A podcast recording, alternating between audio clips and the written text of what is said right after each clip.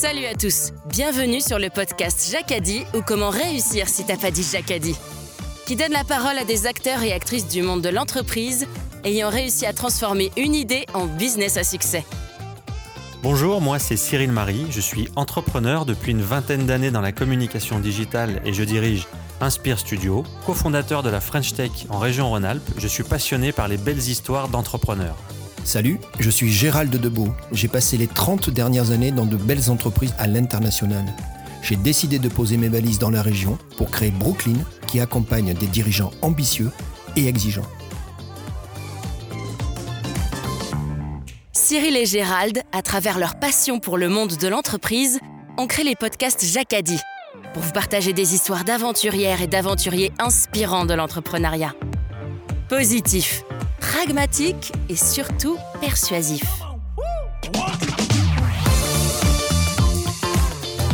Moi, je dis souvent que le sportif, le, le sportif qu'on est enfant sera euh, l'adulte qu'on sera en société plus tard. Toute l'équipe Jacadi tient à remercier notre partenaire, l'établissement des 13 hommes, un hôtel calme et élégant qui surplombe le lac d'Annecy et qui vous accueille dans le respect des protocoles sanitaires. Bonjour à tous et bienvenue pour un nouvel épisode des podcasts Jacadi. Aujourd'hui avec Gérald, nous avons le plaisir d'accueillir Frédéric Banguet, ex-athlète de haut niveau et fondatrice de Saltomag. Gérald, à toi la parole. Bonjour Frédéric. Bonjour. Frédéric, tu es d'origine camerounaise. Tu es né le 31 décembre. Tu es né à Lyon. Oui. Et, et, ton enfance, tu, es, tu étais quel type de, de petite fille, de jeune fille? J'étais une jeune fille. Alors, je suis né à Lyon, mais je suis arrivé à Annecy, j'avais pas encore deux ans. Donc, euh, j'ai grandi à Annecy. Euh, quel genre de petite fille j'étais? Bah, Si tu demandes à mes enseignants, euh, ils vont dire que j'étais, euh, j'avais beaucoup de vie, j'avais beaucoup d'énergie. Euh, si tu demandais, si tu demandes à mes à mes parents et à mes frères et sœurs, ils vont te dire que voilà que je posais beaucoup trop de questions, euh, que j'étais très bavarde. Euh, et puis après, si tu demandais à d'autres adultes ou quoi qui m'ont connu, ils disaient que j'étais plutôt gentil et bien élevé. Bah en fait, voilà. les trois. Oui, mais c'est pour ça. Non, mais je dis selon les personnes avec qui on a, selon les personnes qu'on a en face de Énergique, nous. Voilà. bavarde et bien élevé. Voilà. Normalement, c'était plutôt ça. mais pour, mais pour les profs, euh, c'était parfois un peu compliqué quand même. Hein. Tu as fait tes études. Je vois que tu étais à Charles Baudelaire. Ouais. Euh, oui. Alors du coup, c'est un baccalauréat euh, biologie? C'est un baccalauréat qui était donc scientifique avec option euh, sciences de la vie et de la terre. Ouais. Quelle relation tu as avec le sport? Alors moi j'apprends des trucs incroyables, t'imagines? J'apprends plusieurs choses. D'abord, tu es plutôt dans le basket où tu voulais faire basket ou volleyball. Et on me dit un truc incroyable, c'est que tu n'aimais pas et tu n'aimes toujours pas courir. Bah non, j'aime pas courir, non, ça c'est sûr. C'est incroyable ça quand même. Bah c'est pas euh, c'est pas un jeu hein, courir. On joue au basket, on joue au tennis, mais courir c'est pas un jeu. Pas euh, le sprint, ça j'ai trouvé ça super ludique, c'était sympa, ça va vite, tu sais tout de suite ça gagner si t'as perdu, surtout quand t'as la, la chance de courir vite, donc ça c'était drôle. Mais effectivement, encore une fois, pareil, bah, quand une fois que t'as fini de courir vite, donc ça, une fois que t'as fini de t'entraîner pour faire, euh, pour être une bonne sprinteuse, eh ben tu t'amuses pas à faire un 100 mètres en bas de la rue. Donc c'est pas euh, c'est pas un sport qui euh, qui amène à une distraction. Après euh, ça amène plein d'autres choses. Quand on court longtemps, je commence à m'y remettre gentiment parce que là je, là j'ai dents, bah, je fais comme tout le monde, je me dis ouh, faut que je me remette au sport. Euh, bah il faut trouver un moyen de d'y prendre du plaisir et c'est vrai que c'est plutôt la satisfaction de, de se dire ah je l'ai bien fait, j'ai couru 30 minutes, j'ai couru une heure. Disons que moi je pense que j'ai été longtemps mesuré. Hein. Euh, bien évidemment.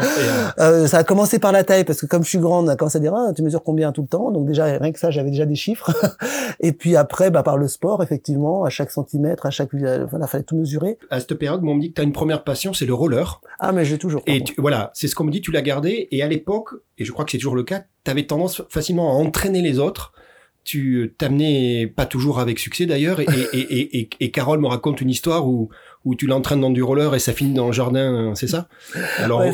vous en rigolez, elle en rigole encore, mais elle me dit Gérald, c'était sa passion et aujourd'hui encore elle se balade en roller? Ouais, je, effectivement le roller c'est, euh... bah au-delà d'une passion, euh, c'est un moyen de déplacement qui est génial quoi. C'est l'extension de mes jambes. Ça va plus vite que marcher, ça va plus vite que courir. Euh, c'est moins encombrant qu'un vélo. Euh, ça permet de, de, de, voilà, on travaille euh, les jambes en, dans la longueur. Hein, euh, je trouve que ça fait des belles jambes, des belles fesses. Enfin, ça travaille jusqu'au bout de la jambe. Voilà, si on doit aller jusque là. Euh, et puis avec de la musique dans les oreilles, c'est juste, voilà, moi je trouve que c'est juste génial, quoi. En plus, bon, on a un terrain de jeu encore une fois, faut pas l'oublier, hein, qui est magique. On a une piste cyclable qui est incroyable, qui fait que bon, tu t'arrêtes jamais. Moi je pars d'Annecy, j'ai jusqu'à Douin, t'as as des paysages incroyables, tu prends le tunnel, tu reviens, voilà, c'est. Elle, assez drôle. Elle, m'a raconté une autre anecdote. Tout à l'heure, tu disais avec juste titre, tu dis, ben, Gérald, moi j'étais plutôt, voilà, j'étais dynamique comme comme enfant, mm. j'avais la tchatch, et alors. Euh, toutes les deux, vous, vous aimiez bien aller vous promener, parce qu'aller marcher, ça fait partie. Mais, mais le problème, c'est que quand on parle, au bout d'un moment, on se perd. Oui, oui, oui. Et, et, Carole me raconte une histoire incroyable, où ça se passe ici, dans la région, où en fait, ben, vous vous baladez, sauf qu'à un moment, eh bien, bien évidemment, vous êtes perdu.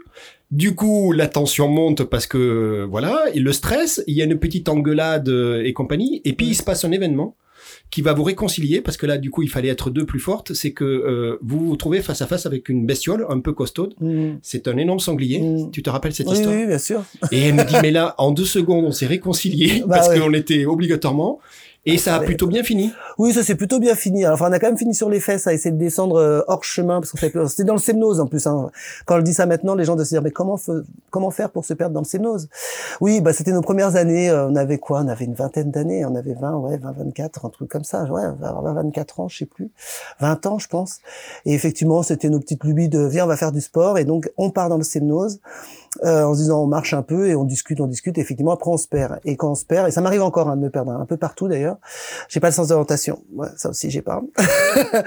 euh, et quand on se perd, euh, une qui dit faut aller par là, l'autre qui dit faut aller dans l'autre sens. On n'est pas d'accord. À un moment, on se dit d'abord qu'on va partir chacun de son côté, puis bon, après on se rend compte. Hein, c'est quand même un peu, c'est un peu comme les films d'horreur. Hein, faut pas se séparer. On se tire un peu la tronche, on a le bol. On commence à être surtout être fatigué, parce qu'en fait, euh, le vrai problème c'est la fatigue. Euh, c'est même pas d'être perdu, c'est qu'à un moment t'es fatigué tu vois la nuit qui, enfin, c'est pas la nuit qui tombe, mais commence à faire plus froid, tu, tu sens que c'est plus le moment, quoi. Et euh, on cherche le chemin et on commence à se, se jeter la faute et tout ça. Et effectivement, on est tombé sur euh, sur sur, sur sanglier. Alors ça va, il était pas non plus euh, à deux mètres de nous, mais on l'a vu. Euh, on s'est regardé, on a commencé un peu à paniquer, entre paniquer et rigoler, parce qu'en fait, à chaque fois, on est dans cette énergie avec Caro. On a ce, ce, ce truc où on va passer entre l'énervement et en même temps, on va rigoler, puis en même temps, on va se dire qu'est-ce qu'on est en train de faire et qu'est-ce qu'on va, voilà. Et on a fini par descendre hors euh, hors, hors sentier, quoi, euh, un peu dans tous les sens.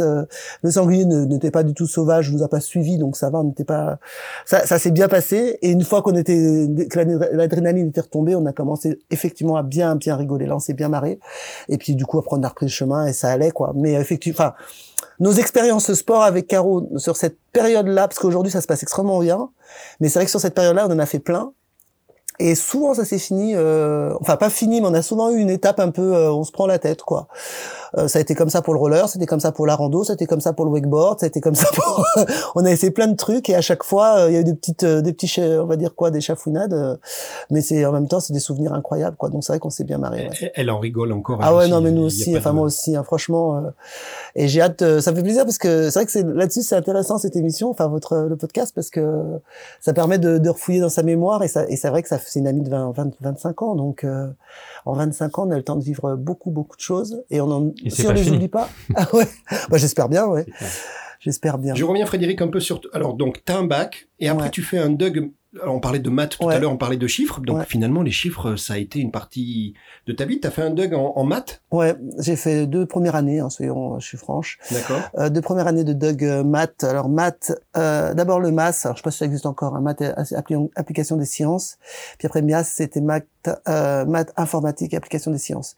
D'abord euh, à Chambéry, euh, Technolac, et puis après à, à Paris 7, Paris 7, Paris 6, je mélange, Marie Curie c'est du Marie Curie maintenant. Et je vois qu'après euh, tu bascules et tu fais un BTS Action, Co. Ouais, le BTS Action Co. En fait, à partir de là, on rentre dans la période où parce que moi jusqu'à présent, jusqu'au jusqu'au jusqu'au DUG, euh, je n'ai jamais profité d'aménagement horaire pour mon sport. D'accord, par rapport au sport. Ouais, j'ai toujours choisi d'avoir euh, de faire des études classiques, normales. Pour moi, c'était très important. Euh, à l'époque, parce qu'aujourd'hui ça a bien évolué et tant mieux, mais à l'époque, euh, c'est vrai que aménagement horaire ne correspondait pas forcément avec des bons résultats scolaires. c'était plutôt bon, on lui permet de, faire moins d'école pour s'entraîner. Et mais ça, ça menait pas forcément à une qualification, enfin quelque chose de très, de, un diplôme très euh, valorisant. Donc moi, c'est vrai que je voulais à tout prix faire mes études euh, quand même. Bon, c'est vrai que j'étais pas quelqu'un de très passionné par le sport à l'époque non plus. Hein. J'étais doué mais pas pas passionné. Euh, donc c'est vrai que les études, j'aimais ça. J'étais devenu, j'avais découvert que j'étais pas mauvaise et j'aimais beaucoup, j'aimais beaucoup ça. Mais effectivement, quand je suis arrivé en fac et que j'ai dû continuer de m'entraîner, j'ai besoin de cadre. Donc la fac, euh, c'est quelqu'un, c'est un endroit où il faut se cad- s'auto-cadrer. C'est pas le plus cadré. Voilà, et donc euh, ça plus les études, plus oui effectivement dans ce cas-là on peut parler un petit peu des histoires de garçons. Euh, je ouais j'allais beaucoup moins, j'allais beaucoup moins en cours, ouais. et, et de ça après c'est pour ça qu'après je suis rentré dans un cadre plus euh, BTS où c'était effectivement euh, Mm. des horaires euh, avec un prof, avec des groupes qui étaient moins moins élevés. Et là en plus euh, effectivement c'était un BTS Action Co qui était sur trois ans, qui était qui était euh, proposé en, en partenariat avec mon club qui était le enfin mon nouveau club parce que j'étais donc à Annecy Haute-Savoie athlétisme avant j'aime quand même à le rappeler euh, j'ai commencé à Annecy la Salésienne Annecy Haute-Savoie athlétisme tout ça euh, et après bah, quand je suis monté à Paris C'était au Racing? je suis passé au Racing Club de France et ils avaient mis en place avec un partenariat avec une école, euh, on était au Gobelin d'ailleurs, Mm. euh, un BTS, euh, un BTS action commerciale. Donc c'était plus par là, c'était là, là, du coup j'étais rentré dans la dans le côté où je fais des études.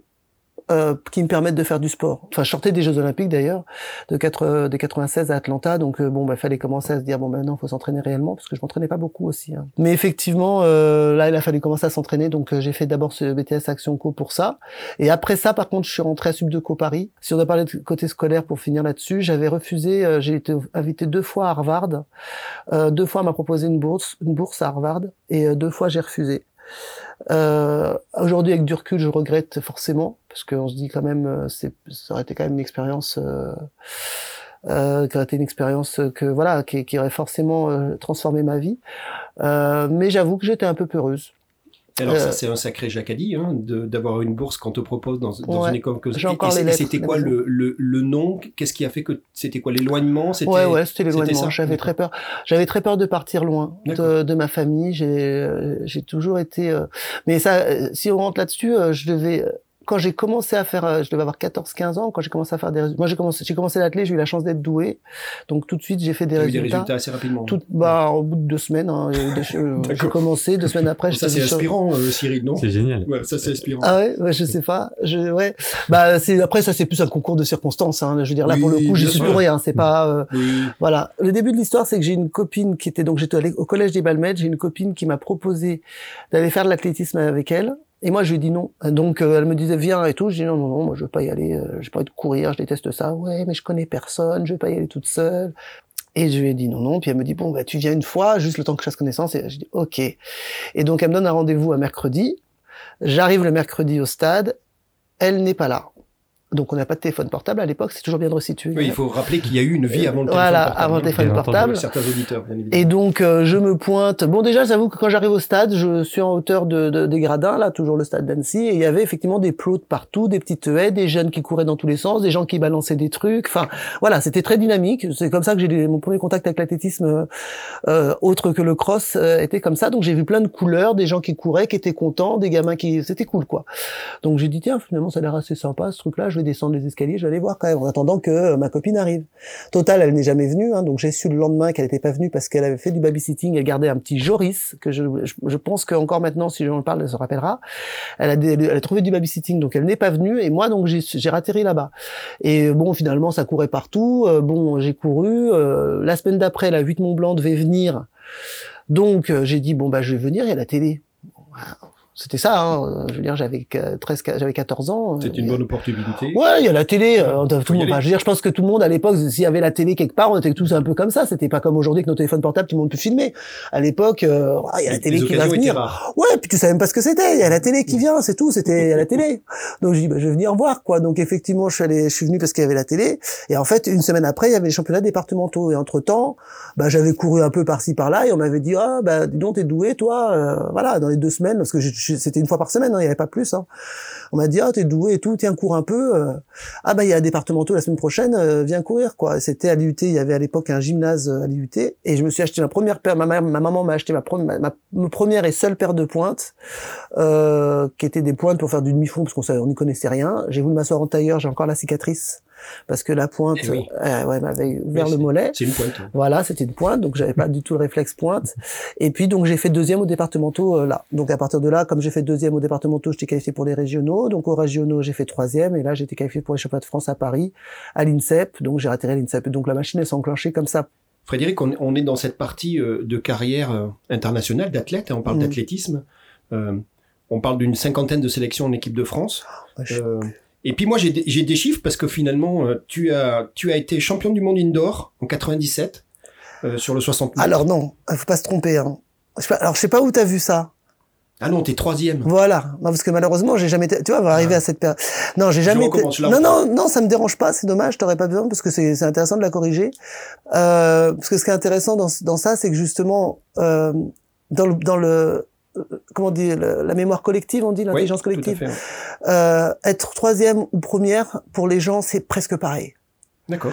Euh, tu ressens que tu leur dis mais non j'ai pas été euh, j'ai pas été j'ai pas été championne du monde. Et tu dis ah mais tu seras ma championne du monde à moi. Ah mais j'ai pas fait j'ai été que vice championne de ah ouais mais c'est pareil mais tu te rends pas compte. Pour les gens c'est énorme et c'est génial. Euh, pour nous athlètes on sait ce que c'est. bah forcément tu te donnes pour essayer de la gagner cette médaille d'or et tu la gagnes pas. Donc euh, c'est une frustration qui est euh, qui, qui reste. Euh, et, euh, et c'est pour ça qu'avec des années j'ai réussi à travailler là-dessus et à me dire c'est pas finalement euh, aujourd'hui j'arrive à parler de mon sport avec beaucoup plus de euh, compassion pour moi-même euh, pour les résultats que je n'ai pas faits parce que les résultats que je n'ai pas faits sont plus importants jusqu'à présent ont longtemps été plus importants que les résultats que j'ai faits D'accord. euh, et donc c'est intéressant parce que beaucoup de gens euh, mélangent un peu les titres et tout. Et en même temps, c'est normal, ça date en plus d'il y a que 20, 25 ans, donc euh, on va pas leur demander de se rappeler de tout. Mais euh, mais mais en soi, euh, mais en soi, voilà, oui, j'ai fait troisième au championnat du monde, j'ai fait championne d'Europe. T'as bien été champion de monde euh, d'Europe à Budapest en 98. Ça, oui, on a été championne 4 fois 100 d'Europe, mètres. 4 fois 100 mètres. Euh, j'ai une deuxième place et, et j'ai revu Oh. la vidéo moi hier pour, pour ton info du 4 fois 100 mètres au championnat du monde à Edmonton Euh, du coup, oui, ça c'est vice championne du monde, ouais, effectivement. et, et du coup championne de France euh, du 100 mètres en 98. C'est formidable si non. tu t'en rappelles pas. hein. Non, c'est pas ça, parce que les titres de champion de France, il y en avait plus qu'un, beaucoup plus qu'un. Euh, et c'est vrai que, alors, c'est vrai qu'il faut faire attention aux mots, mais euh, c'est, euh, c'était presque plus important d'être championne de France, parce qu'en fait, quand on vise, euh, quand on vise des Jeux Olympiques, quand on sûr. vise, euh, euh, je crois qu'une des médailles qui a, qui a beaucoup compté, ça a été championne d'Europe junior sur 100 mètres. C'est une médaille qui compte énormément pour moi parce que c'est du 100 mètres, c'est individuel. Euh, que l'air de rien, il m'est pas arrivé souvent et il arrive même à beaucoup de gens peu, peu, de- peu souvent l'occasion de faire chanter la Marseillaise. Exact. Euh, et donc effectivement, euh, cette médaille euh, qui est en 95 à Nyíregyháza, en Hongrie, euh, personne ne la connaît, personne ne la, on en parle peu, mais moi c'est un souvenir qui, euh, Qui a été important. ouais, qui est important, dont je parle peu, dont je parle pas, mais qui est, euh, qui est, qui est, euh, qui est, qui est, euh, voilà, qui est très, qui me touche encore quand j'en parle avec un peu d'émotion parce que, parce que ouais, cette médaille, elle lançait quand même une carrière. Et puis, euh, puis voilà. Après, même si j'ai jamais réussi à réitérer le, le résultat euh, au niveau senior, eh ben voilà, je l'ai fait au niveau euh, junior et c'était top. Euh, donc voilà. Après, effectivement, cette troisième place au championnat du monde euh, sur 60 mètres en salle, elle Et c'est a- à Paris. voilà, elle a une saveur toute particulière parce qu'elle est à Paris Mhm. et qu'elle est donc à Bercy, qu'il y a 17 000 personnes qui criaient mon nom et qu'il y avait mes parents qui étaient là. Et que pareil, ça n'arrive pas souvent, ça m'est pas arrivé une autre fois d'ailleurs, que les gens crient mon nom euh, Pour des avec, bonnes raisons. avec mes parents dans le public. Non, mais je pense plutôt à mes parents. Oui, bien le évidemment. Soit tu pensais au sanglier, c'est ça mais il parlait pas de sanglier. Non. Non, Non, mais je comprends, bien évidemment. Voilà, Ouais. non, voilà, c'est vrai que Ouais, il y a une je pense ouais. qu'il y a une, euh, ouais, il y a, ouais, je pense quand même que, euh, en tant qu'enfant, alors en tant que parent, on a envie de tout donner à nos enfants et de transmettre. Je suis maman aujourd'hui, mais en tant qu'enfant, euh, rendre fier ses parents, Hmm. eh ben c'est quelque chose que je souhaite à tout le monde. Donc euh, on essaie tous à notre niveau, euh, à un moment ou à un autre. Et, euh, et j'ai vu dans les yeux de mon père et dans les yeux de ma mère, euh, ils étaient fiers. Après j'ai pu les emmener avec moi au championnat du monde à, à Athènes, donc ils suivaient un peu. C'était pas leur truc en soi, mais c'est des moments de partage et de, des souvenirs qui qui, c'est- qui C'est qui restent à de la vie, quoi. fierté. bien- bien. Ouais, puis qui reste à vie, c'est un partage, c'est un, lien qui, euh, qui, qui est très fort avec euh, avec nos parents. Le sport a toujours été présent dans, nos- dans notre famille. D'accord, il y avait quand même cette culture-là. Donc, euh, Oui, oui, bah ouais. c'est- après euh, on vivait une, quand même une génération, on est quand même d'une génération où le sport était, enfin, ouais, je crois qu'on on n'est pas loin dans les générations où euh, bah on était dehors, hein, on faisait du sport, on courait, on jouait au ballon, on joué au basket sur un playground, euh, il y avait un terrain de foot, tu avais des gens qui jouaient au foot, enfin voilà, je veux dire, on n'avait pas d'écran, euh, allez, tu regardais Olivier Tom, Jeanne et Serge. euh, non mais en fait, on- si on regardait du, si on n'en faisait pas dehors, on en regardait à la télé. Il faut se rendre compte qu'à l'époque, l'athlétisme, enfin vous devez vous en rappeler, mais pour ceux qui suivent, euh, là, ça passait, par exemple, le championnat de France, je sais pas si vous vous rappelez, passait le samedi et le dimanche toute la journée Oui, sur France Télévisions. Enfin, sur euh, Antenne 2 j'ai cette et, c'était Antenne 2 et, Et euh, FR3. et FR3, Mm. merci. Et ça passait toute la journée. Un championnat de France. Aujourd'hui, euh, même un championnat d'Europe, c'est partagé entre, entre celui de, de la natation, celui du judo. Enfin, ils mélangent tout. On n'arrive plus à choper euh, Mhm. un athlète français. Euh, L'athlétisme est en train de crever de, de ça d'ailleurs. Enfin, il creve pas réellement, mais enfin, c'est pas loin. Au niveau de la Euh, médiatisation. au niveau de- oui, mais du coup, euh, la médiatisation, ça amène quoi? Ça amène de l'argent. Bien sûr. Ça amène des sponsors, ça amène des, la possibilité de créer des, des grandes compétitions, ça amène justement des rôles modèles qui permettent aux gamins de, de se dire moi j'ai envie de, de, de s'identifier. Enfin, c'est une, une toute une chaîne que qu'on qu'on est en train de qu'on est en train de perdre dans le sport. hein. Euh, donc moi j'ai eu cette chance de vivre cette période-là où effectivement du coup le même le moindre finaliste de championnat de France avait une paire de pointes. Un sponsor lui donnait une paire de pointes parce qu'il savait qu'on allait voir sa paire de pointes, même s'il est dernier de la finale du championnat de France. Aujourd'hui, euh, tu vois une Manuela Montebrun ou d'autres d'autres athlètes qui euh, qui n'ont plus euh, qui n'ont qui, qui galèrent pour avoir un sponsor, qui galèrent pour avoir un, entraîne- un, lieu d'entraînement, qui doivent faire des, des campagnes de crowdfunding pour payer leur entraînement. Enfin, on est dans un monde. Alors effectivement, c'est normal. Enfin, je veux dire, d'un côté, on a la privatisation et tout ça, et puis, mais il faut quand même repenser. Enfin, le modèle, il doit être repensé pour que les sports ne, ne, ne crèvent pas, hein, parce que euh, si tu regardes même sur le site de l'équipe.fr, euh, avant l'athlétisme faisait partie des sports phares. Hein. T'arrivais, t'avais foot, basket, euh, golf. Je sais même pas si à l'époque il y avait le golf. Le golf était même moins visible que l'athlétisme. L'athlétisme. Maintenant, l'athlétisme est dans le dans autre quoi. Mhm. Voilà, tu vois plus, euh, tu vas sur le site, c'est dans autre. C'est en train de, mais euh, parce que voilà, la médiatisation. Alors après, effectivement, on a eu du mal peut-être à à fédérer autour. Euh, après, le sport a besoin d'être repensé parce que parce qu'il y a beaucoup beaucoup d'épreuves, euh, voilà. Donc euh, c'est ça, ça se fait. Enfin, il y a beaucoup de réflexions qui sont faites au niveau euh, des institutions hein, à ce niveau-là. Donc, euh, mais c'est vrai que moi, tout ça pour ramener, à, si je dois ramener à mon à mon histoire, j'ai vécu cet âge d'or où on passait de l'athlétisme le samedi et le dimanche quand c'était les championnats de France, on passait le meeting de Villeneuve d'Ascq, on passait le meeting de Saint-Denis, euh, enfin tous les meetings euh, de ce qu'on appelait encore à l'époque euh, la, Golden League passaient à la télé. Euh, et euh, effectivement, j'ai eu la chance d'être dans cette période-là qui faisait que dans la rue, bah, on était inter... moi c'est pas pour, je parle pas pour la méditation parce que je cherchais pas à être connu, hein, mais c'est vrai qu'on avait un rôle à jouer en tant que Ambassadeur. Ouais, ambassadeur, quoi, c'était- et d'ailleurs, c'est à la, à la, à l'inverse, euh, on, on a aussi eu un autre, on avait un autre truc, c'est que par contre on était médiatisé, mais par contre on était extrêmement mauvais en communication. Mm.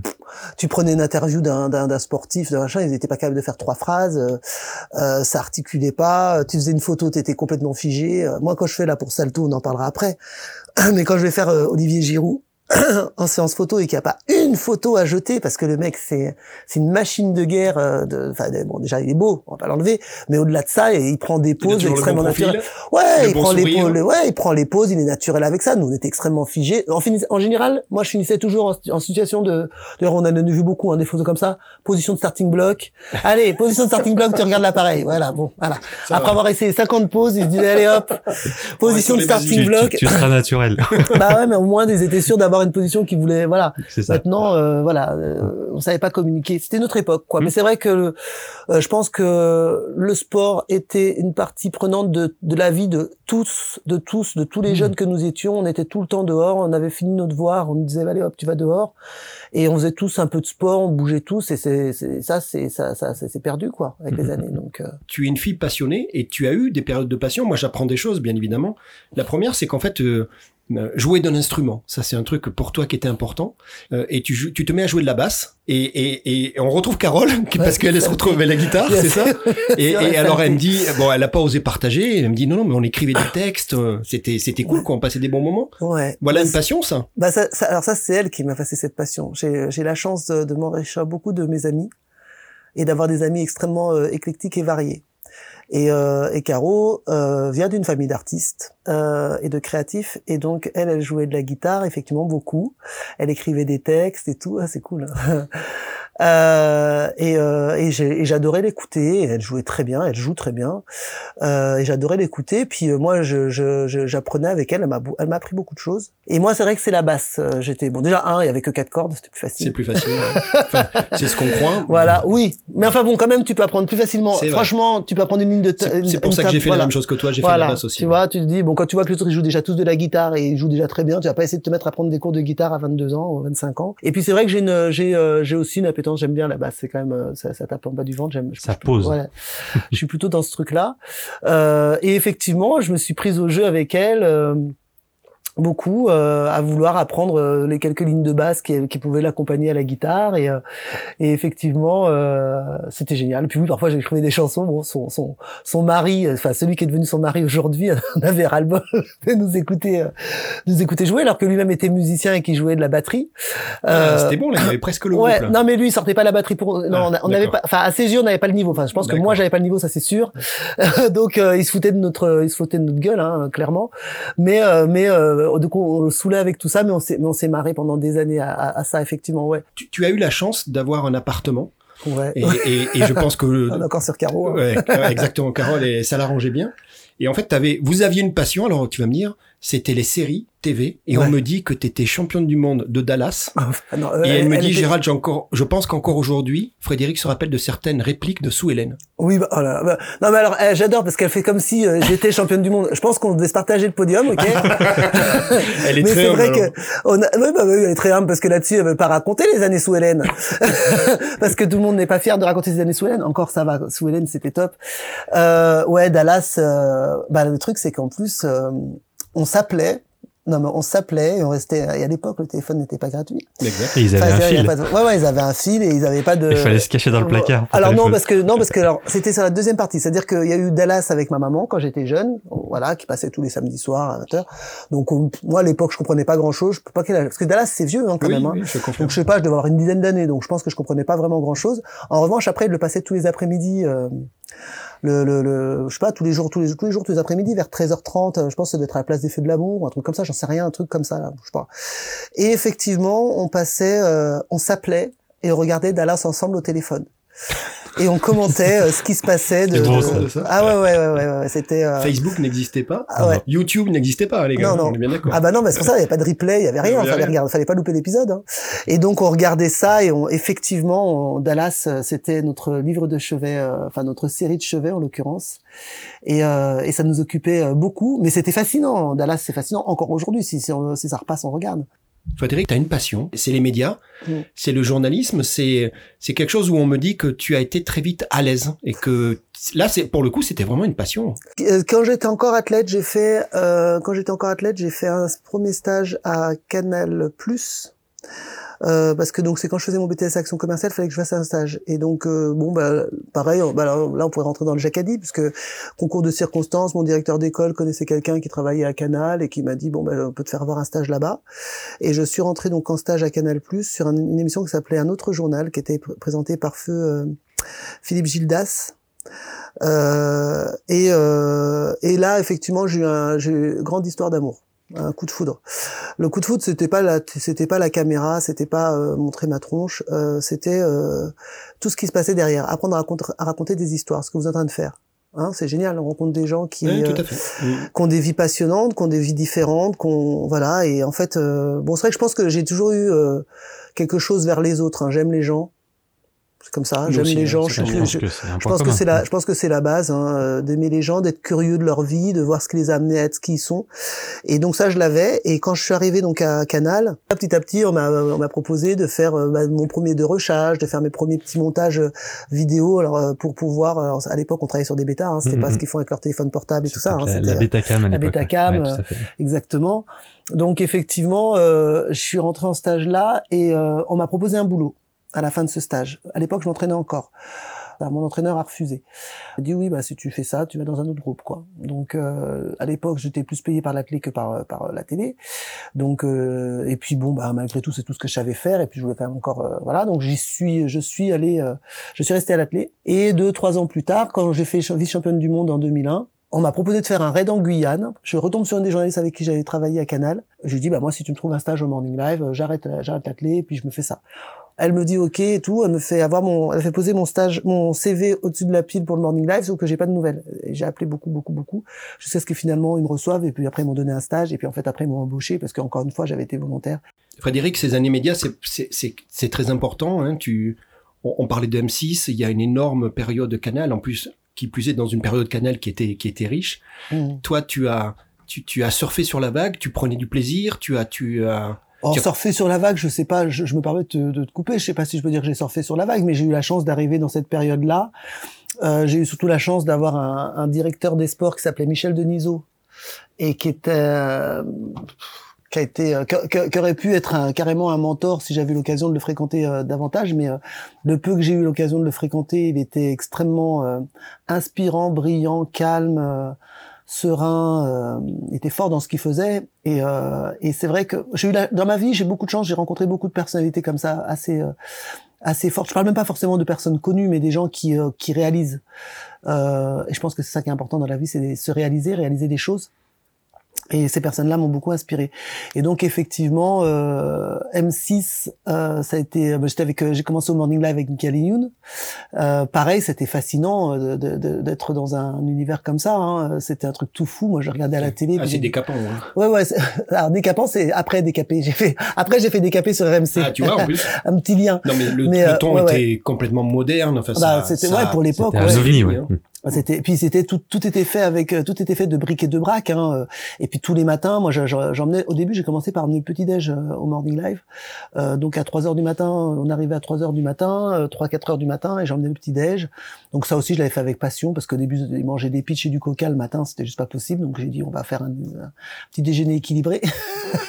Donc j'aurais amené des phares des barres de céréales des fruits euh, euh, les filles étaient contentes parce que justement elles avaient marre de, de manger des pitchs et du coca euh, à, à, à 4-5 heures du matin, c'était dangereux pour leur santé, elles, elles le sentaient, elles grossissaient et tout. Donc moi j'avais remis des fruits, des compotes, des trucs comme ça. Bon, avais laissé leur pitch quand même, mais, mais du jus d'orange, c'était quand même un peu plus équilibré. La bienveillance. Voilà, oui, puis même je disais, ben en fait un cerveau, euh, ça, mais ça, ça vaut pour tout ça. Une bonne une bonne hygiène de vie, euh, ça permet d'avoir un cerveau qui fonctionne bien, et surtout quand il doit fonctionner tous les jours à 3 heures du matin, euh, parce qu'ils écrivaient des sketchs tous les matins à 3 heures du matin. Hmm. C'était euh, quand même quelque chose de, ouais, j'ai vécu quelque chose d'assez euh, extraordinaire. Enfin, en tout cas, j'étais témoin parce que là, pour le coup, je participais pas grand chose à, ce- à ce moment-là. De, de, de quelque chose de très euh, de, de, de comment dire de l'exercice créatif quoi de voilà de la machine créative euh, pure et dure avec des, des, des, gens qui étaient brillants qui étaient fous qui avaient peur de rien. Et ça c'est quelque chose que, qui qui qui me qui m'a nourri aussi dans ma façon de d'envisager euh, la télé le rapport aux autres la communication. Et c'était à cette période que j'avais commencé à essayer d'avoir une une carte de presse euh, donc je me suis dit il faut que je fasse une école de journalisme pour un peu euh, C'est ce que je pense. voilà Ouais. et, euh, et en fait, euh, à deux reprises, hein, j'ai appelé des écoles de journalistes. À deux reprises, on m'a dit non mais Frédéric, avec l'expérience que vous avez, ça ne sert à rien. Euh, T'es à Canal, c'est là où t'apprendras le mieux. Euh, nous, on va, on va, on va rien t'apporter. Ça, c'est pas, c'est pas nécessaire. Continue là où tu es plutôt que venir faire une école. Et deux, à deux reprises, on m'a dit ça. Un jour, je vais quand même regretter. Suis dit, quand même, cette carte de presse, elle aurait pu quand même m'apporter d'autres choses.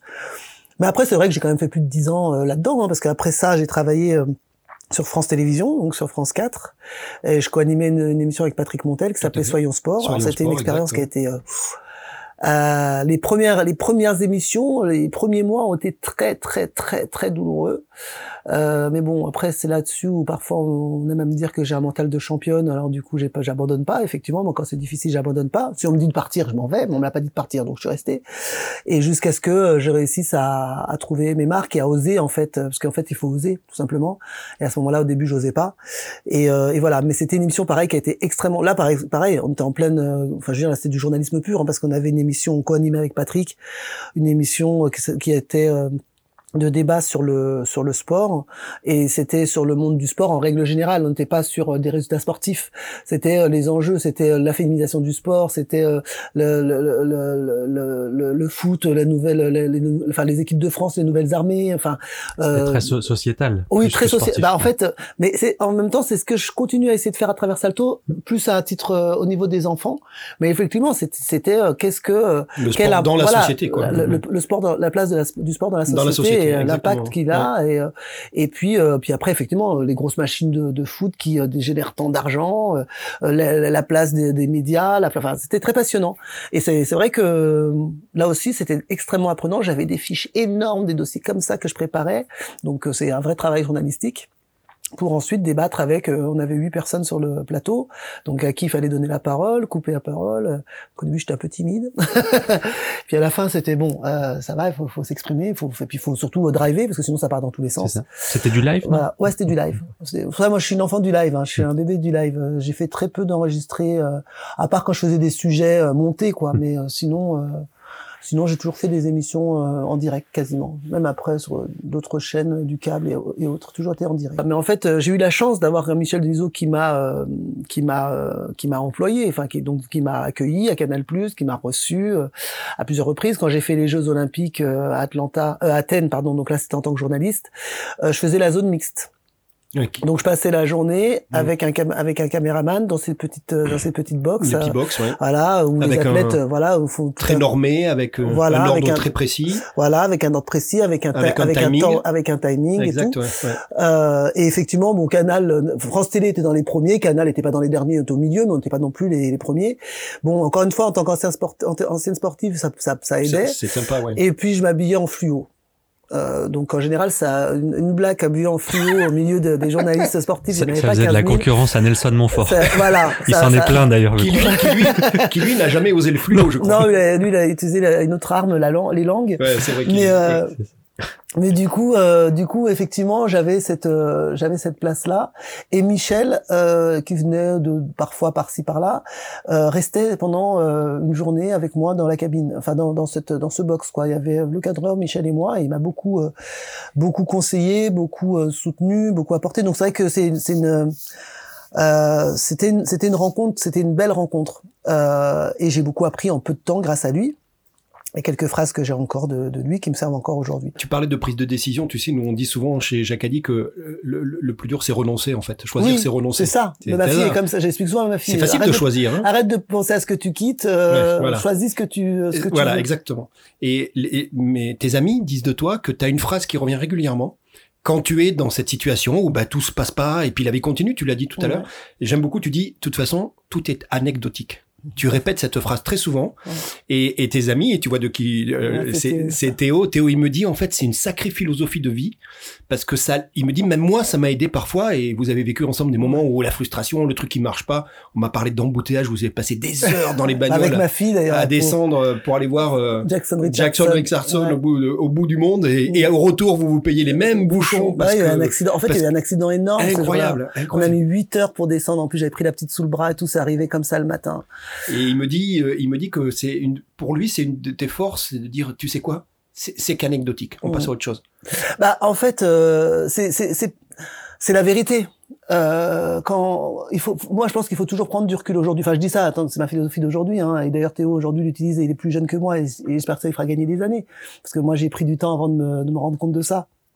Euh, il faut pas se noyer dans un verre d'eau, il faut prendre du recul, il faut regarder comment on va à l'instant T, euh, et puis euh, voir ce qui va en rester de tout ça. Il y a des choses où on s'est on s'est tourné le cerveau pendant des années, des mois, des semaines, et puis en fait, si on regarde avec du recul, une fois que c'est passé, Ça en valait pas voilà, la peine, ça- hein. ça- c'est pas que ça en valait pas la peine, ça vaut toujours la peine, mais en tout cas, ça ça ça, ça ne ça ne ça ne ça ne définit pas toute notre vie. D'accord. Donc euh, aujourd'hui, je dis tout. Donc effectivement, j'aime bien rappeler que c'est anecdotique.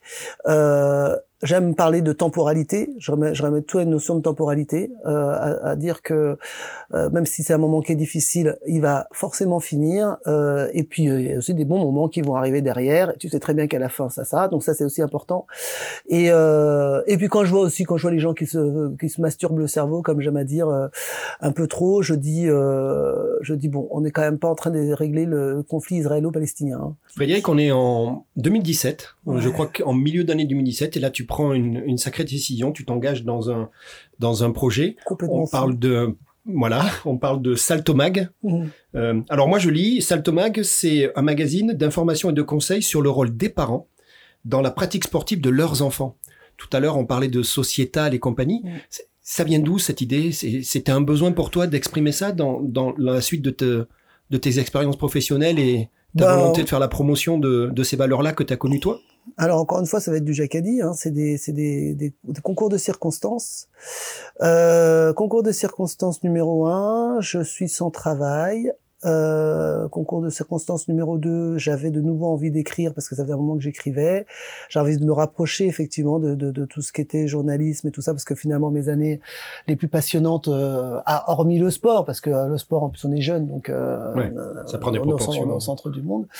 Euh, C'était quand même ces années-là où je où j'avais une vie passionnante et rien à voir avec la médiatisation, mais vraiment plutôt dans la encore une fois, dans le, la chance de, de, de, de, rencontrer, de découvrir des choses, d'apprendre, quoi, d'apprendre, une soif d'apprendre. En fait, déjà, je pense qu'il y a ça, il y a une soif d'apprendre.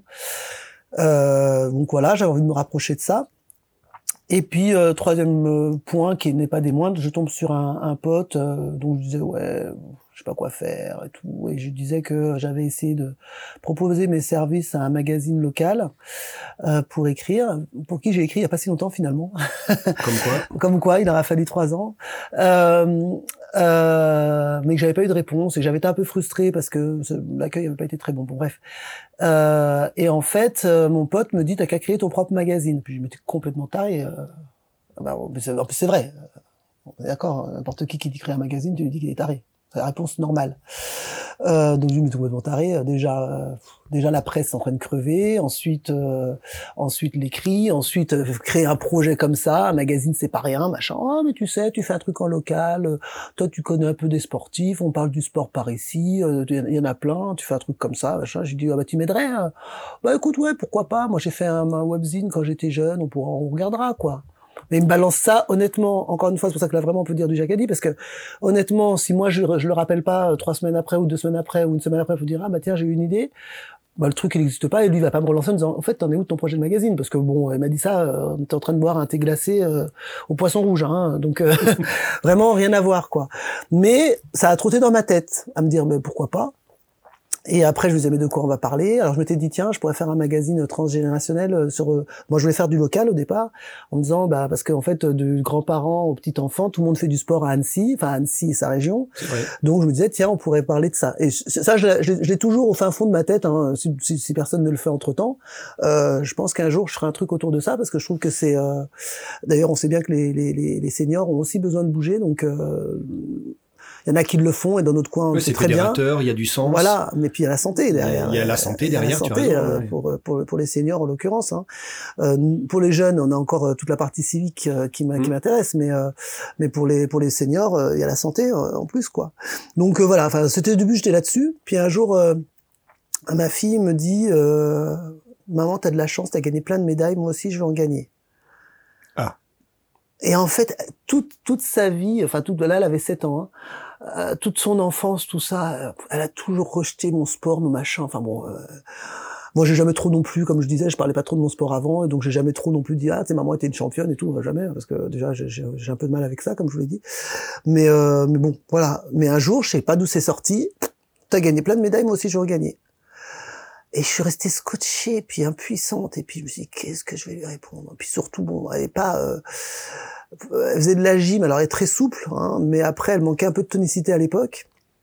Puis elle avait pas le gabarit très gymnaste, quoi, hein, parce que c'est ma fille, donc elle a plutôt mon gabarit, elle est plutôt grande. Son père aussi est grand, et tout, donc je me suis dit, bon. Et c'est vrai que je pense que l'espace de... Mais c'est parti de là, hein, réellement, euh, parce que quand elle m'a sorti ça, je n'ai pas su quoi lui répondre. Et le temps que je réfléchisse à quoi lui répondre, je me suis dit, là, je viens de lui briser sa confiance en elle. Parce que bon, je suis une maman très névrosée. euh, Je je suis une maman qui m'inquiète énormément pour ma fille. Et je me dis, là, là, là, elle a senti que je la sentais pas capable de gagner des médailles, Eh quoi. Euh, eh oui. Et, euh, et, euh, et peut-être qu'effectivement, c'est ce que j'ai ressenti d'ailleurs. Hein. Je me dis, ben, elle a dû le ressentir. Donc, qu'est-ce que je lui envoie d'elle-même? Enfin bon, voilà. Donc, euh, je me suis posé dans... et là, je me suis dit, qu'est-ce qu'on répond à sa fille? Et donc, j'étais chercher sur Internet. Que répondre à mon enfant? Je dis, mais ma chérie, oui, on va voir et tout. Pourquoi pas? Euh, oh, oh. J'ai répondu à un truc tellement flou. Puis après, j'ai été chercher sur Internet. Qu'est-ce qu'on répond à son enfant? Euh, qui il a- gagner des médailles et tout ça J'ai pas trouvé de réponse. Et en fait, le sujet est venu de là. Je me suis dit, qu'est-ce qu'on répond à nos enfants, comment on les accompagne dans le sport. Parce qu'après, je me suis dit, parce qu'après, après ça, j'ai commencé à répondre, à me dire, non mais euh, Victoria, euh, le plus important dans le sport, c'est avant la médaille, c'est tout ce que tu apprends, c'est de faire des copains, c'est euh, plaisir, c'est apprendre des règles, c'est c'est voilà, c'est jouer, c'est c'est tu, tu, vas te dépasser, et puis voilà, trouver le sport qui, qui, qui, te plaît quoi déjà. Puis après, on verra bien les médailles, ça, ça vient après, c'est pas ça qui est important. Et en fait, de ça, je me suis dit, mais c'est il, il, il y a pas de réponse en ligne. C'est devenu ton pitch en fait. Bah c'est bah alors c'était pas encore mon pitch, mais en tout cas c'était mon projet, ouais.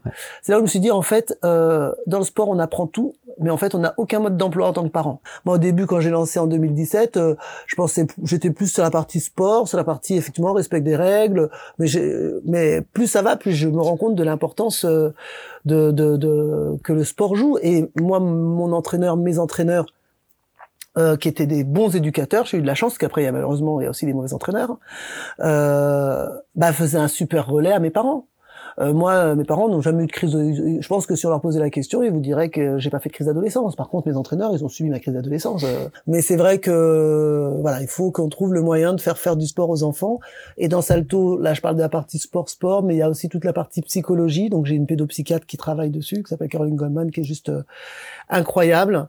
Euh, j'ai un nutritionniste, j'ai euh, j'ai un kiné, j'ai des médecins parce qu'on parle de la blessure, on parle on parle j'ai des profs parce qu'on parle beaucoup du sport scolaire parce que ça commence au sport scolaire aussi.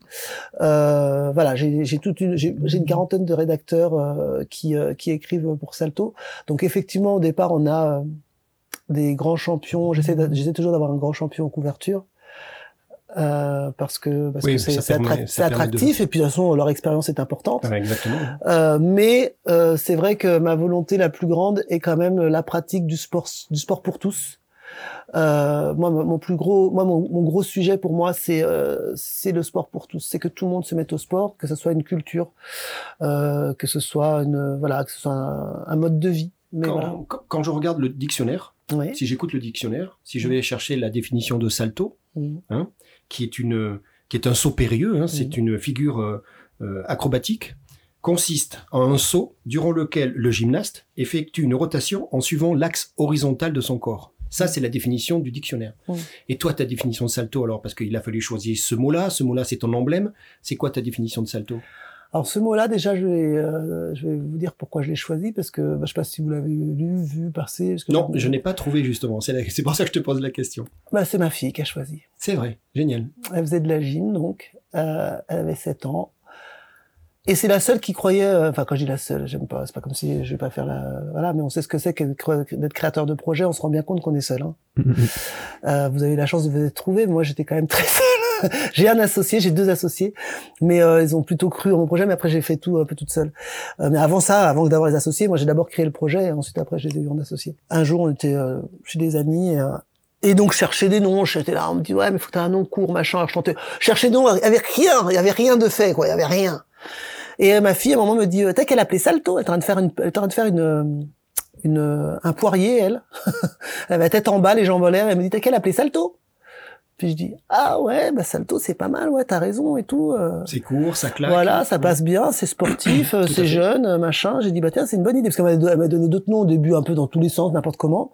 Moi j'essayais puis voilà, et puis elle m'a dit t'as qu'à l'appeler salto je me rappellerai toujours de cette phrase et donc j'ai gardé ça et après ça justement quand elle a choisi ce nom là après elle était tellement fière elle est toujours très fière encore aujourd'hui si vous me demandez elle dira c'est moi qui ai choisi le nom. Tu as pris deux décisions qui pour moi sont très importantes c'est pas les plus simples dans la vie. Non d'ailleurs c'est pour ça que c'est compliqué. La, la gratuité. La première, c'est le papier, c'est le format, dans un univers où la digitalisation nous bouffe et compagnie. Et la deuxième, c'est la gratuité.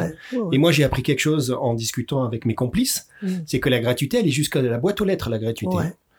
C'est un sacré, c'est un sacré challenge. Euh, c'était une conviction à l'époque. C'est ah ben, tous les gens, tous les gens qui ont, pris, qui ont eu la chance ou qui ont pris le temps. Enfin, dis la chance, c'est un peu prétentieux, mais en tout cas, qui ont eu la possibilité, plutôt, je veux dire, de, de toucher le magazine et de le, de, de le feuilleter, ont été euh, épatés. Et là, je me permets de le dire parce que c'est pas moi qui le fais en vrai. Hein, c'est pas moi qui écris les articles. Moi, j'écris plus que l'édito. J'essaie de, de, rassembler les gens et j'essaie de fédérer autour du projet. Mais après, j'ai des super rédacteurs, des super. Le, la BD, c'est un illustrateur qui, qui, qui, qui, est reconnu et renommé. Euh, les journalistes, euh, j'ai la chance de connaître pas mal de journalistes eu égard à, mon, à mon, passif, qui, euh, qui font des papiers de, de qualité. Euh, euh, J'avais un rédacteur en chef qui est maintenant au ministère des Sports. Enfin voilà, j'ai plein de gens euh, très compétents. J'ai un graphiste, oh mon Dieu, je, je failli oublier de parler de Clément. qui Clément, c'est la deuxième personne qui m'a suivi les yeux fermés. Quand tu discutes avec la ministre des Sports, mmh pour moi, hein, moi qui ai fait du sport, alors pas à ton niveau, mais j'ai pris exactement les mêmes choses que toi. Je m'en fous des médailles. C'est ce que tu as dit. Moi, ça m'a construit, ça a fait toute ma vie. Ça doit résonner quand même pour des gens comme ça, les valeurs que apporte Salto, le lien entre les générations, le sport au milieu de la vie, lui-même au milieu de ta vie, tout ça, que ça, ça, résonne, j'espère. Ah oui, mais complètement. elle, elle, vient du sport. Ah bah complètement. Elle a fait ma couverture du numéro précédent. Tout à fait. Ah ouais, vous l'avez vu, ouais. Euh, ouais, ouais, bien sûr. Non, non, mais alors j'ai le soutien de de, de, de tous. J'insiste auprès d'Aesio, j'insiste sur Aesio qui m'ont qui ont été les premiers à me soutenir réellement et que bah voilà l'année dernière bah, malheureusement j'ai pas sorti de numéro donc j'ai pas rempli ma part du, du marché. Euh, donc euh, je alors j'ai fait des numéros en digital je vais en refaire d'autres. Euh, c'est là c'est ce que je me dis je me dis faut que je fasse du digital là sur les prochains les prochains numéros parce que j'ai eu la chance de rencontrer deux trois belles personnes et ça serait dommage de pas les faire en interview de pas les avoir de pas avoir leurs propos. Le, le contenu c'est pas un problème j'arrive à le faire j'ai des super j'ai des super rédacteurs j'ai des super sujets j'ai des champions. Après faut faut, faut l'argent. Et c'est vrai que euh, suite euh, suite à cette crise Covid, les premiers budgets qui sautent, parce que moi je dépends quand même beaucoup de ces budgets-là, budgets là, c'est euh, tout ce qui est marketing, voilà, hmm. marketing, communication. Donc du coup, là où ils étaient déjà à peu près, parfois un petit peu sensibles à donner de l'argent parce que mon projet est encore un petit peu, voilà, je suis pas, je suis pas un projet je suis pas encore stable quoi. De toute façon la preuve dès qu'il y a eu un problème bah j'ai pas été capable d'assumer. Donc c'est bien que j'étais pas encore assez stable. Mais c'est pas grave hein, je euh, c'est le début. Et puis si un jour vraiment Salto fonctionne et eh ben on se rappellera qu'on a traversé cette épreuve là hein, je, je, je reste quand même très convaincu de de la de l'utilité de ce projet. Pour répondre à, à, ces, à ces deux points le papier pourquoi? Parce que euh, c'est grâce au, je pense que comme je disais, tu vas faire une interview d'un champion. Ça, ça va faire venir quelque, euh, une certaine catégorie de personnes. C'est même cette même personne va tourner les pages et va voir euh, la violence dans le sport. Tiens, euh, ça, ça arrive. Qu'est-ce qu'on en, qu'est-ce qu'on en fait? Qu'est-ce qui existe? Va tourner les pages et puis va voir. tiens, ce coucher tôt, c'est important pour les enfants parce que ça fait ça, ça fait ça. Tiens, il y a une entorse. Ça, comment on l'accompagne? Tiens, psychologiquement, mon enfant s'est blessé. Comment je comment je le soutiens? Ah bah tiens, je, faut pas traverser, faut pas donner, faire, enfin faire vivre nos rêves à travers nos, enfants, quoi se rendent pas forcément compte les gens de, de ce qu'ils font, de ce qu'ils font pas. Enfin, je veux dire, moi y compris, on fait tous de notre mieux, on fait tous comme on peut. Euh, comme je disais, on a des contextes qui sont compliqués. Euh, tiens, le sport à l'école, ça marche comme ça, mais en fait, ça marche pas comme ça. Et puis, quelles sont les difficultés que les profs rencontrent? Voilà, c'est tous ces sujets-là que que j'ai envie d'apporter dans les dans les foyers. Et, euh, et ça, ça marche avec du papier parce que le reste des, parce que le papier, ça, tu le mets dans tes toilettes, comme je dis souvent. Et encore, il est vraiment trop qualitatif pour les toilettes. Non, je rigole. Mais tu le mets dans un dans un endroit, tu le feuillettes, tu tombes sur un article, tu le reposes, tu reviens dessus. et nous, euh, en plus, euh, j'ai j'ai fait j'ai fait le choix de mettre des pages kids à la fin, des pages pour les enfants qui font que les enfants aussi euh, euh, ont des réponses à des questions. Tiens, pourquoi c'est important de boire de l'eau? Pourquoi c'est important de s'étirer? On voit, on, on, découvre des sports un peu ludiques, genre le comment il s'appelle ce truc de Harry Potter là? J'ai oublié le nom là. Son jeu, le, les coudiches. C'est devenu un sport, c'est devenu un vrai sport le coudiche. Il joue avec, euh, il joue avec des ballons, euh, avec un, balai entre les jambes. Ils essaient d'attraper un, une balle rouge. Enfin, c'est, c'est, c'est, peu importe. Ça peut, pas, ça peut paraître ridicule, mais il y a plein de gamins, voilà. Et, mais c'est, et c'est hyper sportif en plus. Hein. Ils essoufflés, un truc de fou. Donc il y a plein de sports. L'important c'est la pratique. Le, voilà, l'important, l'important c'est la pratique, c'est de s'amuser, c'est de proposer euh, le parcours. Euh, le parcours, c'est les yamakasi, des trucs comme mmh. ça là. Il y a plein de nouveaux sports qui sont ludiques parce qu'il faut pas oublier un truc, c'est que les gamins d'aujourd'hui, on leur fera pas faire le sport comme nous on le faisait. C'est-à-dire que nous, on faisait du sport de manière assez ingrate et euh, avec un peu de chance, on avait une médaille à la fin. Eux, il faut d'abord qu'ils s'amusent et s'ils s'amusent, après tu peux. Ils veulent du ludique et la culture pop, comme tu viens de le dire, amène aussi des nouveaux, des nouvelles disciplines. C'est ça. On est obligé. Il faut qu'ils s'amusent. S'ils s'amusent, tu peux leur demander l'effort. Mais si tu leur demandes l'effort avant, tu iras voir la majorité des gamins va essayer de leur faire faire de l'athlétisme et tout ça. Ils font tous la gueule. Euh, et puis en plus, ils ont appris à ne pas être obligés de faire. Ils ont un rapport à l'effort qui a baissé énormément. Il y a des chiffres hein, euh, de l'OMS qui ont prouvé hein, que le rapport à l'effort, je crois, il a baissé de 20, 20 à 25% Moi, j'ai une question à te poser puisque j'ai eu la chance, comme toi, de grandir dans le sport, qui était un sport collectif, peu importe. Mais euh, j'ai un problème maintenant. J'ai l'impression qu'on a un problème avec le mot sport. Je m'explique. J'ai l'impression, tu vois, culturellement, que maintenant le sport, c'est encore l'ancienne. Euh, c'est un club, c'est des contraintes, c'est une licence. c'est des, des performances, tu vois ce que je veux dire? Et comme tu dis, tu l'as dit, si on a une chance, alors on sait toi et moi que c'est pas la chance, mais parfois ça peut être euh, la médaille. Et j'ai l'impression qu'il y a un problème avec ce mot-là. Et je sais pas ce que tu en penses. On parle de plus en plus maintenant de d'activité physique, activité sportive. Et, et, et, je voudrais bien avoir ton avis. J'ai l'impression que le mot sport nous déjoue en ce moment dans cette dans cette mission qu'a Salto, que nous les parents, hein, moi aussi, on a de dire, euh, tu l'as dit toi-même, amuse-toi, prends du plaisir, on verra plus tard. C'est quoi ton, ton point de vue euh, aujourd'hui sur ce sujet? Pourquoi on, on, on c'est pas qu'on a un problème avec le mot sport, c'est juste que le mot, enfin c'est juste que le sport fait appel à de la rigueur et de la régularité que les gens n'arrivent plus à tenir. D'accord.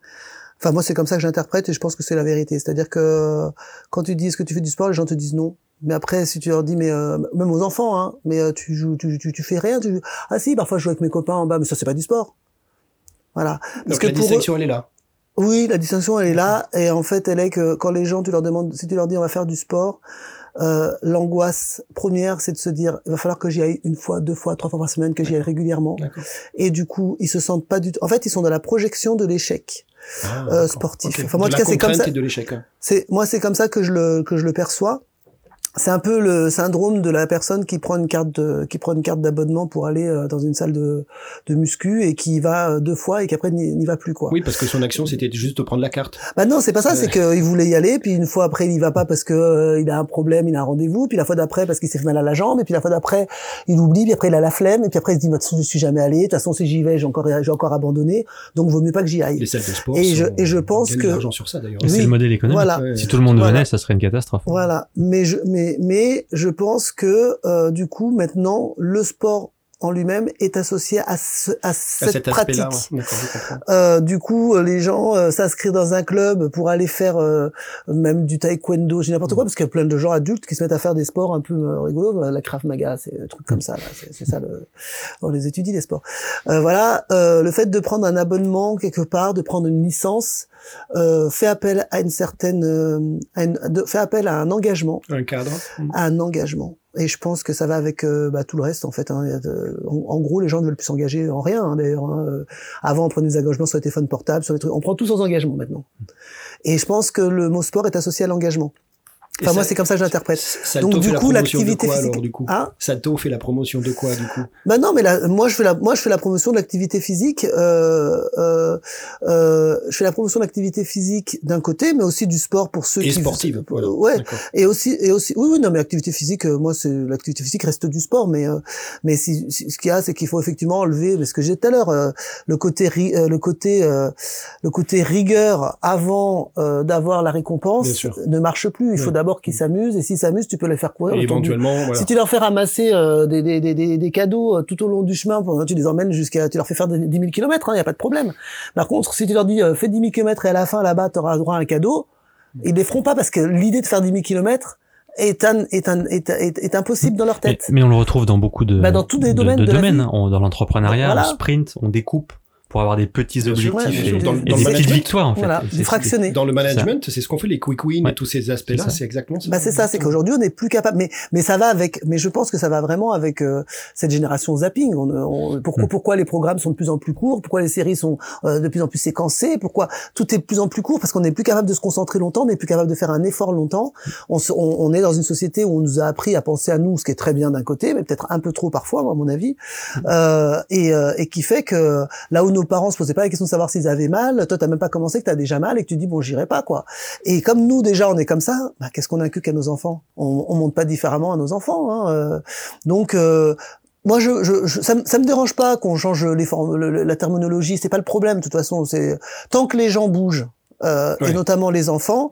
Euh, si on doit, si, on doit si, on doit, changer le, le nom, euh, quel, quel, que soit grave, le sport, quel que soit le cadre. Voilà, c'est principal, c'est bouger, c'est de bouger et régulièrement et que mm. la personne se, se, se, sent, enfin, aille bien physiquement et psychologiquement, parce que de toute façon, il y a aussi cette histoire d'endorphine qu'on développe quand on fait du sport, qui permet d'avoir un cerveau plus apaisé et donc aussi de faire des études, enfin d'être meilleur dans son travail ou à l'école ou autre.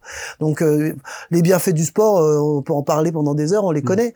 Après, quand c'est encadré et que c'est au niveau fédéral, on va y rajouter euh, effectivement là-dessus un entraîneur ou un arbitre ou des choses comme ça qui vont permettre de d'apprendre bah, la performance, mais aussi d'apprendre surtout euh, là plus euh, le, le, travail en collectivité. Mhm. Donc euh, souvent je demande à des et souvent quand je demande à des chefs d'entreprise, tu leur demandes à quoi ils jouaient quand ils étaient jeunes et tout, bah je faisais du foot, j'étais avant-centre, j'étais numéro 10. Ah bizarrement ils sont tous chefs d'entreprise. Mhm. il y avait déjà du leadership, il y avait. Ouais, Bah, ça se retrouve. Hein. Bien sûr. ouais, ouais, Euh, ceux qui faisaient des sports individuels, tu verras qu'ils sont beaucoup de mal, beaucoup de mal à déléguer. Je voudrais revenir sur euh, le mot imposteur. Oui, On l'a abordé tout à l'heure. Oui. Et, et, et c'était euh, finalement une, une réflexion euh, d'une discussion avec euh, Avec avec Théo. Théo. qui est ton photographe Ouais. et, et c'est un conseil que, que, que tu donnes. Tu voulais revenir de- dessus le mot imposteur. Tu Oui, parce que le, moi j'ai longtemps souffert, euh, et parfois encore, du syndrome de l'imposteur. Alors euh, tout ça, ça ramène à une question de place. Euh, et effectivement, moi pendant très longtemps, j'ai eu du mal à trouver ma place. D'ailleurs, encore maintenant, euh, j'ai encore un peu du mal à trouver ma place, mais parce qu'en fait, ça c'est quand tu te mets en comparaison avec d'autres en fait. Donc euh, l'idée, c'est euh, se dire que si on est là, c'est qu'on a une raison d'être là. Euh, et qu'il y a des gens avec qui ça passera et d'autres non. L'idée, c'est surtout de pas essayer de ressembler à quelqu'un d'autre, euh, tout en ayant- étant capable de vivre en société, quoi. Donc euh, ouais, c'est euh, c'est très important pour moi effectivement, et c'est quelque chose que j'inculque beaucoup à ma fille, parce qu'en fait tout ce que je vous raconte là, c'est ce que j'explique à ma fille régulièrement. Hein. Euh, bon, euh, elle a un papa qui fait un très bon travail, une belle-mère qui fait un très bon travail. J'ai une fille qui est géniale, hein, c'est vrai. hein. Elle est plutôt assez extraordinaire de, de, de gentillesse, de, de, de bienveillance et tout. Elle a 11 ans, mais euh, elle est, elle est, elle est, elle est, elle est bonne. C'est une bonne personne. Euh, et donc c'est ce genre de questions parfois où je la saoule. J'essaie de dire, Ça, c'est très important, ma chérie.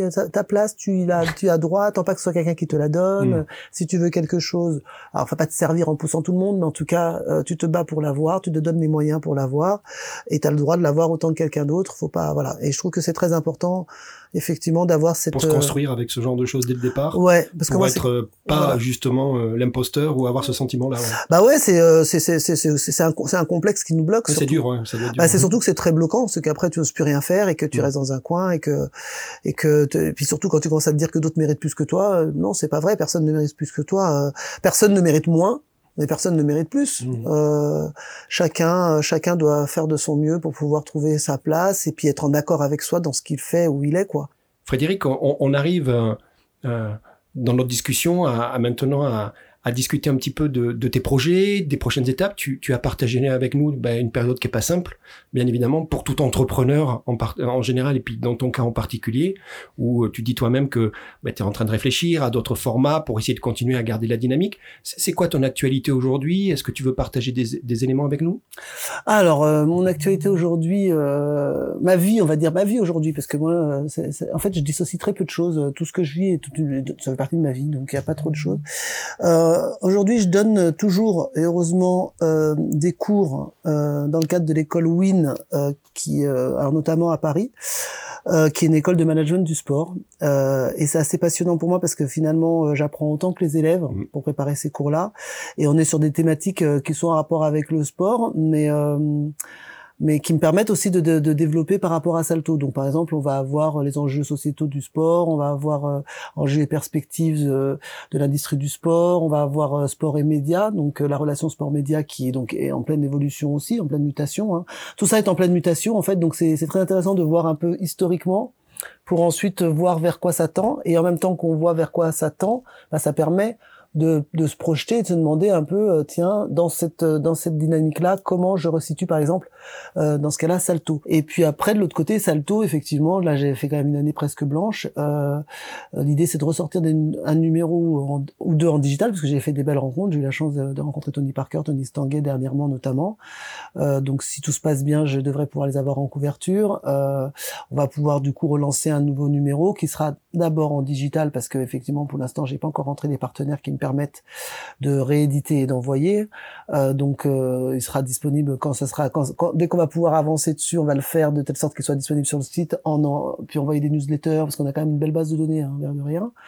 Donc envoyer aux gens qui nous lisent et puis permettre euh, permettre à, d'autres de nous découvrir, même si le papier reste quand même pour moi indispensable pour faire passer toute l'information du magazine. On développe aussi une partie un peu euh, numérique, euh, euh, vidéo, où on va aller faire un peu d'interviews, des choses comme ça pour pouvoir en mettre sur sur le site et puis continuer à, à parler de ce projet euh, qui est important, hein, du, du, sport santé, du sport du sport pour tous, de la pratique du sport. Donc ça c'est voilà. Après j'ai une autre j'ai un autre pendant dont on a peu parlé qui était qui est politique parce que bah je me suis retrouvé à faire un petit peu alors pas je, je ne fais pas de politique pour moi, mais on m'a proposé d'être sur une liste et aujourd'hui je suis conseillère municipale, euh, donc à l'opposition dans ma commune.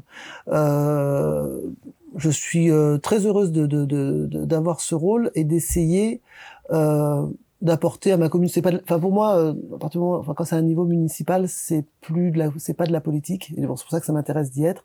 C'est de comprendre comment euh, fonctionnent les projets comment ça se développe et puis comment on peut essayer d'apporter euh, sa, la pierre à enfin sa pierre à l'édifice sachant que bah, moi la ville d'Annecy m'a beaucoup apporté et que je suis bien heureuse de, de, de participer aujourd'hui à et, ça. Et de lui rendre. Bah, d'essayer de rendre, enfin, je sais pas si le mot rendre est peut-être un peu trop dur, un petit peu un peu important, mais en tout cas d'essayer de participer, quoi, de, de, donner aussi un peu de moi euh, pour ma ville. Euh, et c'est un exercice qui est, euh, qui est assez un.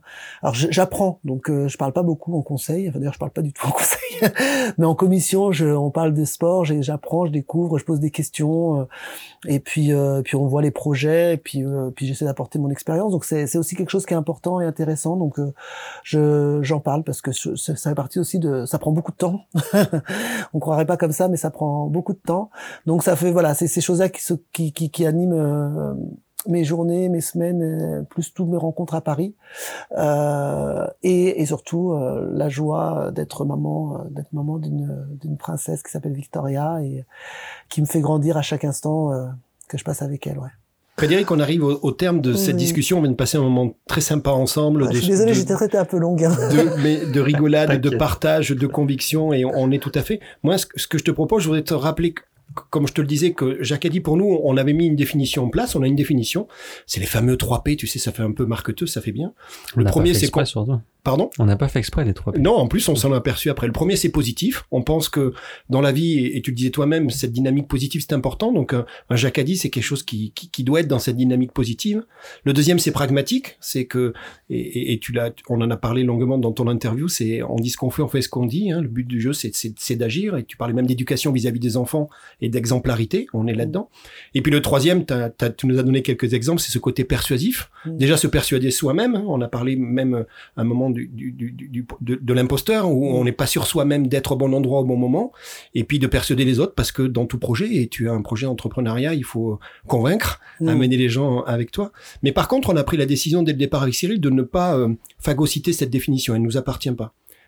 Toi, aujourd'hui, avec euh, le temps qu'on a passé, avec toutes les discussions, qu'est-ce que tu pourrais dire de, de ta définition à toi, de, ta perception, de ta définition du, du mot Jacadi euh, définition pure et dure, je avoir du mal, euh, mais en tout cas, ce que ça m'inspire, et surtout euh, suite à l'interview qu'on vient de faire, ce que ça m'inspire, parce qu'on n'a pas beaucoup parlé de ça, mais c'est la petite voix qu'on a dans notre tête. On en a plein, et il faut toujours essayer d'entendre la bonne, et souvent la meilleure, c'est souvent celle qui parle le plus doucement.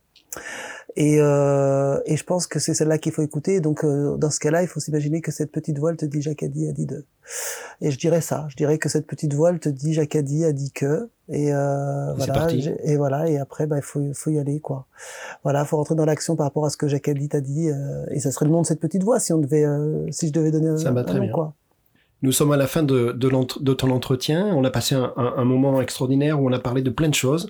On a presque refait le monde parfois, on a dit qu'on le ferait. Hein. Rappelle-toi, c'est pragmatique. Et puis moi, j'aimerais, euh, avec ton accord, avec ton aide, remercier les trois personnes qui ont eu la gentillesse de m'écouter, de passer du temps avec moi, de me donner des petits secrets. Mais tu t'es aperçu que c'était des tout petits secrets très gentils. C'est remercier Carole, remercier Théo et remercier Sourire qui sont euh, dans ton environnement, puisque tu dis toi-même qu'aujourd'hui tu as la chance je pense que la chance n'a rien à voir là-dedans, mais d'être entouré de belles personnes. Euh, oui, ben, je les remercie effectivement moi aussi tous les trois et, euh, et c'est vrai que c'est un super moment de, de, se rappeler tous ces souvenirs qu'on a partagés ensemble, quelle que soit la durée de nos relations, de nos amitiés. Donc euh, merci à vous de nous avoir euh, permis ça. Et puis ils vont l'écouter et je pense que chacun apprendra de l'autre et compagnie. Donc si l'on a contribué à cet environnement bienveillant, c'est parfait. Merci beaucoup. Jacques a dit, suivez-nous et abonnez-vous bien sûr. On se retrouve bientôt pour une nouvelle partie. En attendant, soyez positif, pragmatique et persuasif. Jacques a dit, inventez vos propres règles.